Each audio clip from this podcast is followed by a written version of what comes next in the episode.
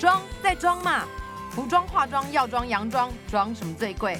大家都唔能给，最贵的当然是装潢喽。大家好，我是倩云，今天要来跟你聊怎么装，让你最懂装。欢迎你来到装潢设计的天地。今天呢，倩云的装在装嘛 Podcast 呢，要跟大家来聊的主题是：现在很多人都觉得压力很大，回家都希望可以有放松、疗愈、休闲，最重要是度假，开门就像出国的感受一样。呃。那我们要回来讲一个重点哦，房子越来越贵，那你买房子，一般人是不可能买到那种豪宅大平数嘛。那买差不多的平数，扣完公社之后，其实空间已经很有限。有限的空间里面，又要有疗愈、放松、度假，然后要回家开门，就像出国的那种感受。我看大概只有这个人可以办得到。让我们欢迎戴尔设计的朱志峰设计师，朱 Sir 你好，倩云好，大家好。就是翻开过往我认识你做这么多的案子，比方说鸟屋书店，嗯哼，total 几平？十二平，十到十二左右嘛，对不对？是，还可以做出楼上有那一种休息茶室，然后睡眠区，还有楼下还有客厅，反正该有的东西通通都有了。嗯哼，好，还有一个印象挺深刻的就是一个，我知道是个医生，对不对？哦，对，那个房子是一个黄金单身汉的空间，大的医生是几平？十四平，十四平不到，对不对？我记得。他后来租给日本人，日本人好喜欢哦，真的就觉得那就是他的家。因为因为我记得他的房子，既然可以很多朋友假日的时候去聚会，然后还可以非常的舒服自在，对。然后只有十几平的空间，还有更衣室，对。然后我还记得最厉害是更衣室既然有窗，透过一个 N 字形的分割，把那个窗户割了进来。所以格局上，尤其是小平数，朱舍真的是。太厉害了，OK。还有一个我也印象深刻，真的就是回家像度假的感受。大概在北投的一个温泉宅堂屋，对，那个多大？那个大概也只有十平不到，十平不到。嗯，可是我记得它那个呃架高的空间，又可以是客厅，又可以是睡眠起承转合做的非常的完美，完美，而且一个空间。多种用途。是。好了，我讲到这边的话呢，大家应该就该知道我为什么说朱 Sir 对于小平数的格局是他的强项，它可以让它麻雀很小，可是你想要东西里面全部都有。嗯哼，好，不过今天 我想跟你聊这个案子，我觉得你让我有有不同的感受，对，而且我觉得有更上一层楼。嗯，我们要聊的这个案子，我们先讲背景，它是位在新竹高铁站一出去两分钟的房子，对不对？对，正在正呃高铁站正对面，正对面嘛。屋主的背景呢？为什么会买在这里？他屋主找我的时候，跟我稍微叙述了一下，他是从日本回来，然后在日本工作了八年。嗯，那可能是总公司把他调回来，嗯，跟疫情或许有关。嗯，那必须在竹科跟南科之间往返。嗯哼，所以他决定在竹北。距离呃高铁站最近的地方找一个小窝，嗯，那方便他未来通勤的生活。OK，他等于算是科技新贵的游牧民族，是是是，高铁就是他的交通工具，当计程车坐。对，就最好就是 一下高铁站出门就可以回到家。是的，是的。好，所以他的房子的平数大概就十二平左右喽。对，十二平左右。我们大概介绍一下好了，先说十二平的空间里面，你塞了哪一些空机能跟格局？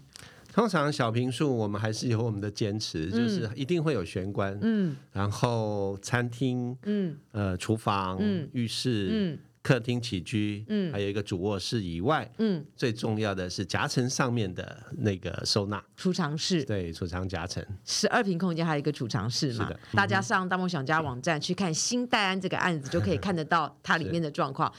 我想说，为什么朱舍这个案子让我看了，尤其了解你设计的背景之后，还有你的想法之后，我深深爱上它。我也觉得我很像上了一课。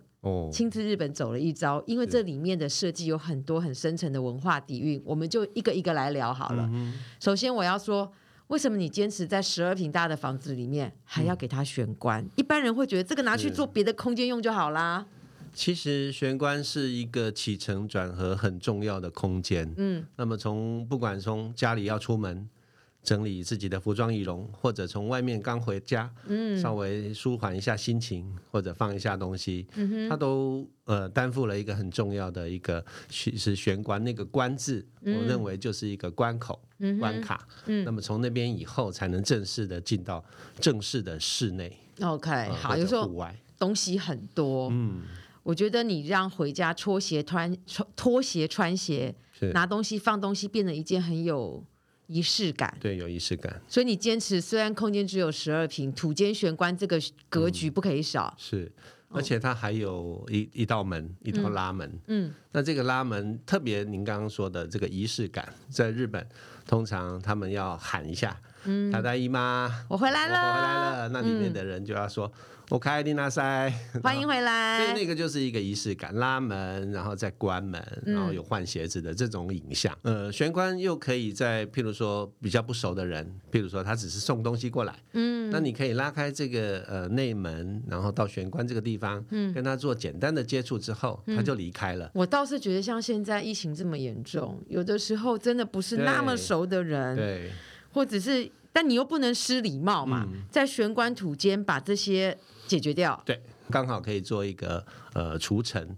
隔离的作用。那如果把这边加上一些抽风机，让它成为负压的环境的时候，嗯它就真的可以成为一个防疫的动作。OK，好，那么我想聊哦，因为我们刚说过这个案子的名字很特别，你上大梦想家的网站，你可以看到叫新戴安。戴安，嗯，等待的待，尼姑庵的庵。嗯据我所知，它也是千利休做的一个茶室。嗯那我比较惊讶于它只有两两块榻榻米的大小。嗯那其实我是借这个空间的比例，嗯来形容我自己里面所创作的一个主卧室的空间。嗯哼，那这个“新”字呢，其实是位于新竹这个地方。那哦再来就是说，我们是台湾，我们不是日本，所以我也在赋予这个戴安有一个新的观念，呃，新时代的新的做法，嗯，所以用这个“新”字加在戴安前面。所以那个戴安。呃，把很多里面的文化的底蕴跟含义有赋予到这个房子里面来，是接下来我们一一都可以看得到，对不对？嗯嗯。好，OK，土间玄关我们介绍完，我推门，我准备要进去到这个主空间喽。其实从玄关进来之后，我还界定了一个客人们还是可以穿鞋子的地方。土间在日本的意思就是我们还能穿着鞋子走到的地方，特别是在门口的这个部分。嗯以前是农具都还可以带进来，那动物也可以迁进来的一个区域，嗯。都可以称为土间。嗯哼，那我这次把土间的这个范围扩充到呃厨房，甚至吧台跟用餐区，嗯。就是希望来偶尔来的或者刻意被邀过来聚餐的朋友们，还能在不穿呃不脱鞋子的状况下走进这个家里，而不会拥挤在玄关里面等待脱鞋子的状况。嗯，OK，嗯，哦，十二平的空间，朱 Sir 怎么办到区分出公司领域呢？其实你非常善用高度，对不对？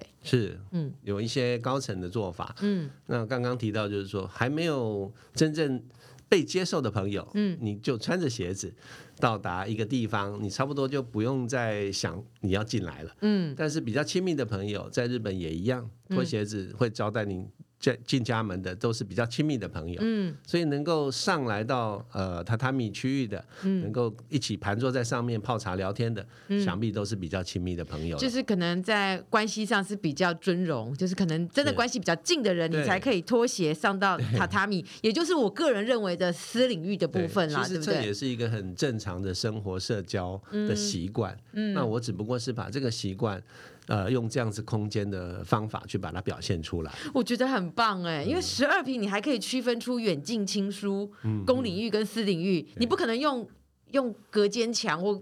因为房子已经不大了嘛，你反而是善用地平的高度去区隔出来嗯，人际关系的远近亲疏，或者是我比较在意的个人的领域，跟你们一般不是那么熟的人可以进来的领域。有的人可以坐在榻榻米上面，嗯有的人可以坐在椅子上面，但是他们却从同时围绕在这个圆桌用餐，在聊天。嗯，那这个和洋混搭或者是和洋折中，也是日本人目前生活主要的一个主流。OK，好。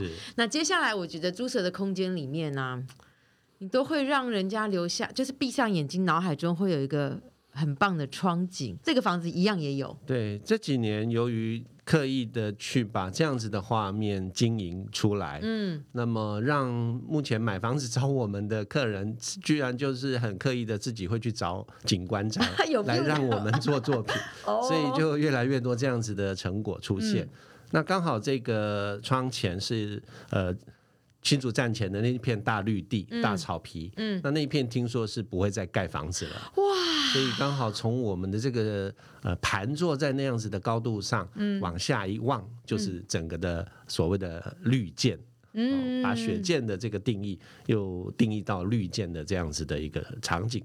在日本，雪见这样子是让你赏雪嘛？嗯，台湾没得赏雪，我们就赏绿地，变绿箭这样子。对对对。好，OK，接下来我想要聊的是，嗯，我们刚刚一直说新代安有很多茶室文化的精神在里面，那这最主要的主精神，我觉得茶室茶道文化啦，希望我们可以很谦卑，是，然后很小我，然后去。看这个世界，其实这次这样子的定义，真正的戴安它只有两铁榻榻米。嗯，日本人常说嘛，你活着的时候，其实你只用到了半张榻榻米的大小。嗯，那你死掉的时候用掉的仅不过也是一张榻榻米。嗯，也就是说，活着跟死。就在这么一个方寸之间，嗯，所以人世间呢，不用计较太多了，OK，也用不了多少土地的意思，OK，蛮有一个禅意的，无我的谦卑啊，我的谦卑，我觉得是茶道的精神，是好。那这次的精神，你知道为什么我说这个案子经过你解说，我觉得我上了一课又更爱，特别是在这个空间里面，它卧室的设计，哦，我可以让入口处。形成了一个像茶室令口般的一个大小，当然我的大小还是比令口真正的令口还要大。嗯，那一般茶室的令口其实规定到六十乘以六十，我觉得有一点紧张。稍微肉一点的人 要要从令口进到茶室就有点压力了。嗯，可能会进不去的也有。嗯，那当然他进去就是一个平和的空间嘛，就是一个你跟我之间，那么好好聊，好好谈，咱们放下武器，嗯，来谈一些心底话。嗯，那么就在这么小的空间里去感受一些美的极致。嗯，因为里面真的没有什么东西，只有一副挂轴，嗯，只有一呃一个插花。侘寂美学的插花，侘寂美学，那么只有一点点光线进来，嗯，那我想到这样子的空间，去如何表现在我们的主卧室里面？其实，呃，因为它是一个游牧在台呃南，应该是说呃北中南之间的一个科技人，嗯，那回呃每天在科技之中打混。打滚，那晚上回来，他想要怀念一下他日本的这样子的一个生活空间的时候，我认为用这样子的一个极致的美学空间。来唤醒他曾经住过日本的那那种淬炼，嗯，那不要忘记那样子的一种生活情境，嗯，那刻意用这么小的一种评述来对待他，嗯，那以及或许他的另一半也说不定，那他们都可以每天晚上要进去这个空间的时候，稍微还有一种神圣的感觉，嗯，那么透过这个行为，透过这个姿势，弯腰屈膝这样子的一个谦卑的姿势，嗯，来感受一下呃日本的美学。我觉得，嗯，就算平常啊，小两口有什么争执，弯腰屈膝进卧室之后，无我的谦卑，一切都 peace，就是就靠想象力了。那个画面很，我觉得很美啊，因为你跳脱了一般我们要给别人的那种主卧室入口一定是门或门片的概念。进去之后躺在床上，其实我往上。望的是一片星空。嗯，其其实我有给他一个圆顶的造型。嗯，那么这一次的空间我完全没有做天花板。嗯，因为高度不足。嗯，所以在外面的空间你看不到天花板。但是进去的这个卧室由于是躺下来的，我就有刻意设计了一个圆顶的天花板。嗯那在这个圆顶以上，其实也躲着我们的设备，就是空调的设备。嗯，对，其实它还是有一些设计的。呃，工学的部分。好，我想哦，这个案子，如果你对我们之前曾经介绍过的鸟屋书店打开门就是一秒到东京，嗯，那我告诉你，这个新代安这个空间，让你打开门一秒到京都，京都了，很浓厚的感受。谢谢朱 Sir，让我在看空间的时候可以有有更上一层楼。上课，然后更多的知识跟更多的文化底蕴给我们。真的，我在看这个空间的时候会更有感觉。是，今天也透过 podcast 分享给大家。嗯，希望你们也喜欢这个空间。新戴安，谢谢朱 Sir，谢谢倩宇，谢谢。